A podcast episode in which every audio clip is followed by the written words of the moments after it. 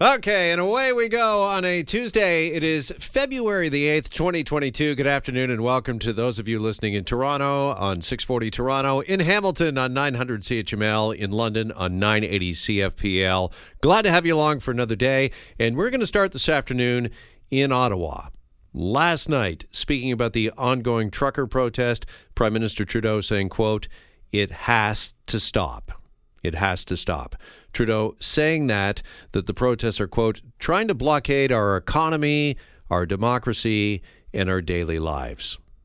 Now, have a listen to this. Uh, some heated exchange exchanges in the House. This was uh, last night during an emergency meeting. Have a listen to this. We have a crisis on our hands, and we need to immediately have the Prime Minister, representing the federal level, the federal government, meet with the affected municipalities to offer any help that we can to solve this problem.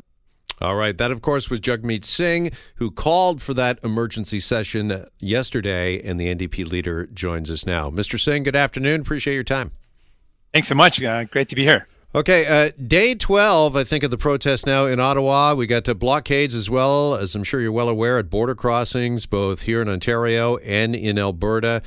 Can I first ask you, Mr. Singh, if you could, to maybe try to put into some sort of context for us just where we're at, where we're at at this moment in Canadian history? Well, we've got the vast majority of Canadians who have done everything they can to follow the healthcare guidelines, the public health guidelines. They've gotten vaccinated, double vaccinated, they're wearing masks. And then we've got uh, this convoy that calls itself a convoy for truckers that are right now blocking truckers from crossing the border at the Coutts border between Montana and Alberta. They're blocking truckers from getting back to their homes, to their families at the Ambassador Bridge crossing in Windsor. And they are raising a concern that most trucking associations and truckers that I've spoken with say is not a concern at all for us or our members.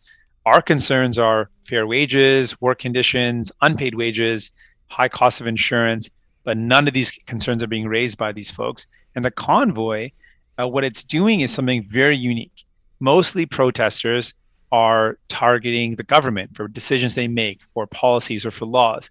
This convoy is targeting the citizens. They're harassing and intimidating people. The loudest noise they make is at night, at midnight, when there is no one in parliament, and they are harassing families and kids and small business owners who I spoke with today and told me that the lockdown they're experiencing now because of the convoy in Ottawa is the worst lockdown of what they've experienced throughout the whole pandemic. So this group that says that they're here to protect people against lockdowns is creating the worst lockdown not for government. They're targeting citizens. They're targeting people and their families and their businesses. So this is something that is is clearly wrong and has no place in canada this type of behavior now, you have called on the Prime Minister to show leadership. Has he, in your estimation, has he fallen short in that regard over, say, the past two weeks? Well, sadly, he hasn't been present. Uh, this this this crisis in Ottawa specifically has now hit the 12th day. Uh, crisis in Coutts, a uh, number of days where, where vaccinated Canadian truckers bringing supplies back home to Canada and who are trying to get home to their family are not able to and now we're seeing it expand to to Windsor at the Ambassador Bridge crossing. So he is not present. He simply was not present for so many days. And finally, I pushed for an emergency debate, and that forced him to come to the House and, and talk in the House. But this is something where we've seen the Conservatives embolden this convoy, and we've seen the Liberals uh, want to attack the Conservatives more than actually do something about it. And when asked, they often say, "Oh, it's not our jurisdiction." And when you're in a crisis, the very definition and nature of a crisis requires someone to step up and say, we're going to do anything we can to help, not to try to find excuses and say, oh, it's not our jurisdiction. I believe a leader is someone who finds solutions, not someone who looks for excuses. And that's what we've seen from the Liberal government so far in what has been a very serious crisis for the people of Ottawa and something that has expanded to other cities, including Quebec City, Winnipeg, Vancouver, and Toronto. Let's talk a bit about those solutions or possible solutions because you're calling on the PM not only to show leadership, but you have also been asking the government to share their plan, to share a plan to uh, end the convoy and the blockades. Uh, what do you think, Mr. Singh? What does that need to include? What does that look like? Well, I laid out four steps, four broad steps that need to be taken. First, I said that the federal government has to take a position where they're not using jurisdiction as an excuse. There's a very different approach when you say, hey, I'm here to help. Whatever I can do to help, I'm here to do. Versus saying, well, it's not my jurisdiction, but support is available if you ask for it, but it's not really our, our role. That's a very different approach. I want to see a proactive leadership role where the government says, we're here to help, we're here to solve this, we're not going to hide behind jurisdiction. Secondly, it's become very clear in the initial investigation of the GoFundMe donations to this convoy that there is a significant amount of US money that's being donated to a cause which is not hiding from the fact that their goal is to overthrow the government. They have it brazenly stated on their website, Canada Unity, that their goal is to replace the elected officials in, in, in Ottawa with a committee of their own choosing, working with the Senate and the Governor General. The Senate uh, to remind folks again is unelected. So that's what they think of as democracy is having a bunch of unelected folks make decisions for canadians. Uh, that's what they seek to do. The fact that there's foreign money supporting this initiative is political interference. It's foreign interference and the federal government needs to stop the flow of funds. So not hide behind jurisdiction stop the flow of funds. And then thirdly i said we need a plan. People 90% of canadians have been vaccinated but they don't know what the plan is how are we getting past this pandemic? What steps need to be taken to get to the other side of it? And one of those solutions has to be that our healthcare system can no longer be constantly pushed to the brink with every new outbreak. And there's a good reason why we've had restrictions because people have been worried that a new increase in infections will mean that people will get so sick that the hospitals will be overrun. And to prevent that, they put in restrictions. Well, two years into this, it's no longer excusable that there's such a pressure on our healthcare system. It needs to be properly funded, properly resourced with enough nurses and healthcare workers. So that is not a problem. And then finally, I said that there are a lot of frustrations that people feel that stem from before the pandemic, the cost of housing and the cost of living that have only gotten worse through the pandemic. People feel that there's a rigged system that if you're a billionaire, you make off like a bandit in this pandemic but everyone else has been struggling and we need to solve those problems we need to work together to provide real hope to people who are feeling frustrated because of the cost of living or not being able to own a home. Mm-hmm. Yeah, you've been unequivocal on that, right? That you believe that we're seeing uh, not as much maybe a protest. I mean, certainly a protest about vaccine mandates, but uh, to the point you just raised there, Mr. Singh, uh, you believe that uh, this is manifested into maybe something else. Uh, we're, we're seeing some other things come out of this. Yeah, absolutely. I mean, uh, the the whole the whole nature. I mean, I'll be honest with you. I've I've been to many protests. Uh, I was at protests that were protesting the cuts to healthcare, or protests that talked about the overuse of force by the police. I was a legal observer as a lawyer. I supported groups that were talking about uh, initiatives to end poverty or to tackle the the unfairness faced by immigrant and refugees. And protests normally are targeting government. They target the decisions made by government. They target policies or laws or legislation. They don't terrorize the population. And, and what we've seen from this convoy is not a normal protest. This is a group of people that are occupying a city, and the people that they are targeting with their actions, it's not the government, it's not the policies of the government. They're targeting citizens. Uh, we saw recently in Ottawa, and I spoke to a woman whose building was attempted to be set on fire by some of these protesters, and then they taped the door behind them after they set a fire in the building. Just think about what that means that they're taping the door behind. And the fact is that there's so many examples of harassment, intimidation, and and intimidating and terrorizing of citizens that it can't be that people say, oh, these are just a couple of bad examples. It is a trend, and it is a targeting of citizens, not the government, that is to me completely unacceptable. So, what are uh, next steps uh, here when it comes to the uh, convoy, the protest uh, there in the nation's capital? The Ottawa police, they've been asking for help uh, for some time now. Uh, should they get that help? Do they need reinforcements? what does that look like? do you have a sense that maybe the military, it's time for them to be called in? Would you be supportive of that?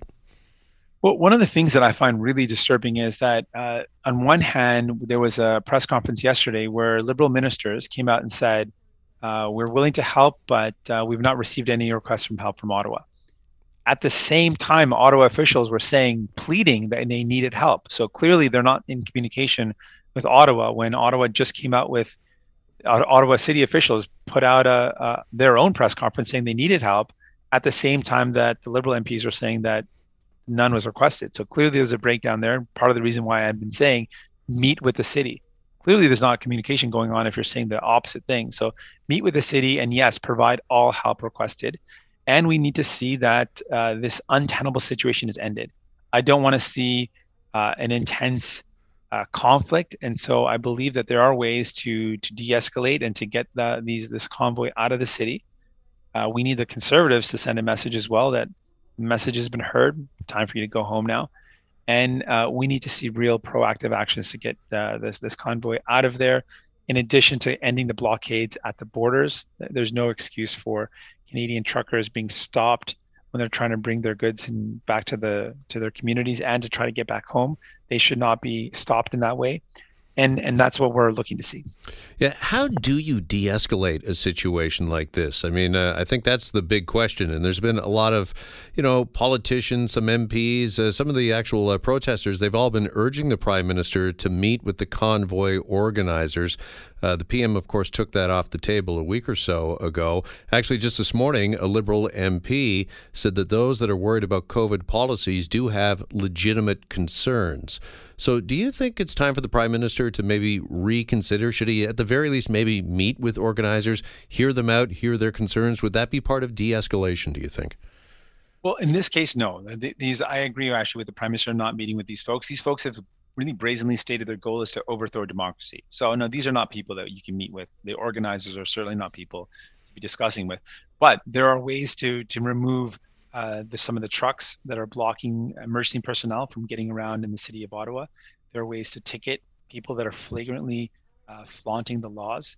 Uh, there's ways to remove the, the structures that they built and uh, the illegal storage of flammable material and fuel. Uh, these steps need to be taken, and, and they can be taken in a, in a firm yet fair way to say this is clearly breaching the law. you're setting up structures that are dangerous, not caring for uh, dangerous flammable fluids and leaving them out in the open in a way that's very dangerous. Uh, and those things can be addressed immediately, and they can ensure that the, this this group of folks don't get to to dig into the city. And, and really, I mean, if it was a protest where there was uh, hundreds of thousands of people on the lawns of Quebec uh, of of Parliament saying we we disagree, uh, that would be okay. I mean, people are allowed to do that. The fact that they're terrorizing the citizens is not okay, and that they're blocking people from leaving their communities. They're blocking businesses from being able to reopen. Uh, that is not okay. Uh, they're they're really targeting the community and citizens of Ottawa, the people of Ottawa, as opposed to targeting government. And you know, I'm open to being people protesting. People should protest me if they have a disagreement, but they should not be targeting community members. They shouldn't be targeting families. They shouldn't be targeting kids. Uh, they shouldn't be harassing workers. That's not that's not uh, at all something that we want to see happen. Just finally, I want to end on this note. The public safety minister said yesterday, quote, we all want to see a return to normal life, and I assure you that day is coming soon. Do you share that view? Do you think that this is all coming to an end soon? Because I think a, lot of people, a lot of Canadians uh, watching this right across the country are just wondering how, when, and if this is all going to end. Well, it has to. There's no question about it. It has to end. And I believe with the right leadership, it can end and that's what we're pushing for. And, and there's some really clear steps. Take proactive leadership role as a federal government, provide the resources necessary, stop the flow of funding. Those two steps alone will make a big difference. And then for Canadians at large who have followed the healthcare protocol, the 90% of Canadians that have that have been vaccinated, that wear masks, that do everything they need to, they need to know what the plan is for us to get out of this pandemic. And that's something that's going to require investments in healthcare, making sure our healthcare system is not overwhelmed, and we can get through this. We can not only get through this crisis, but we can get through this pandemic. But it's going to take some real meaningful leadership, and we've laid out some of the steps that need to be taken. All right, Mr. Singh, really appreciate the time with us this afternoon. Thanks so much. Thank you. There's Jagmeet Singh, leader of the federal NDP, and we're back after this. You're listening to the Jeff McArthur Show. Hi, it's Shauna, and I might be a bad parent because my kids think french fries are vegetables. Hey, it's Ryan, and I might be a bad parent because I went out for wings when my wife was in the hospital after giving birth. Johnny here. I might be a bad parent because in my house, the tooth fairy gives pocket change. But we're not alone. Len emailed us and said his six year old daughter's Tarzan moment going from love seat to lazy boy by curtains made him more proud than any dance recital. and Andy left his two year old at the rink. All right, guys, I'm sure we're not alone. Like Andy's kid. For stories and confessions like this, make sure you check out our podcast. It's called Bad Parents, and it's available wherever you get your podcasts. I left a glove at the rink.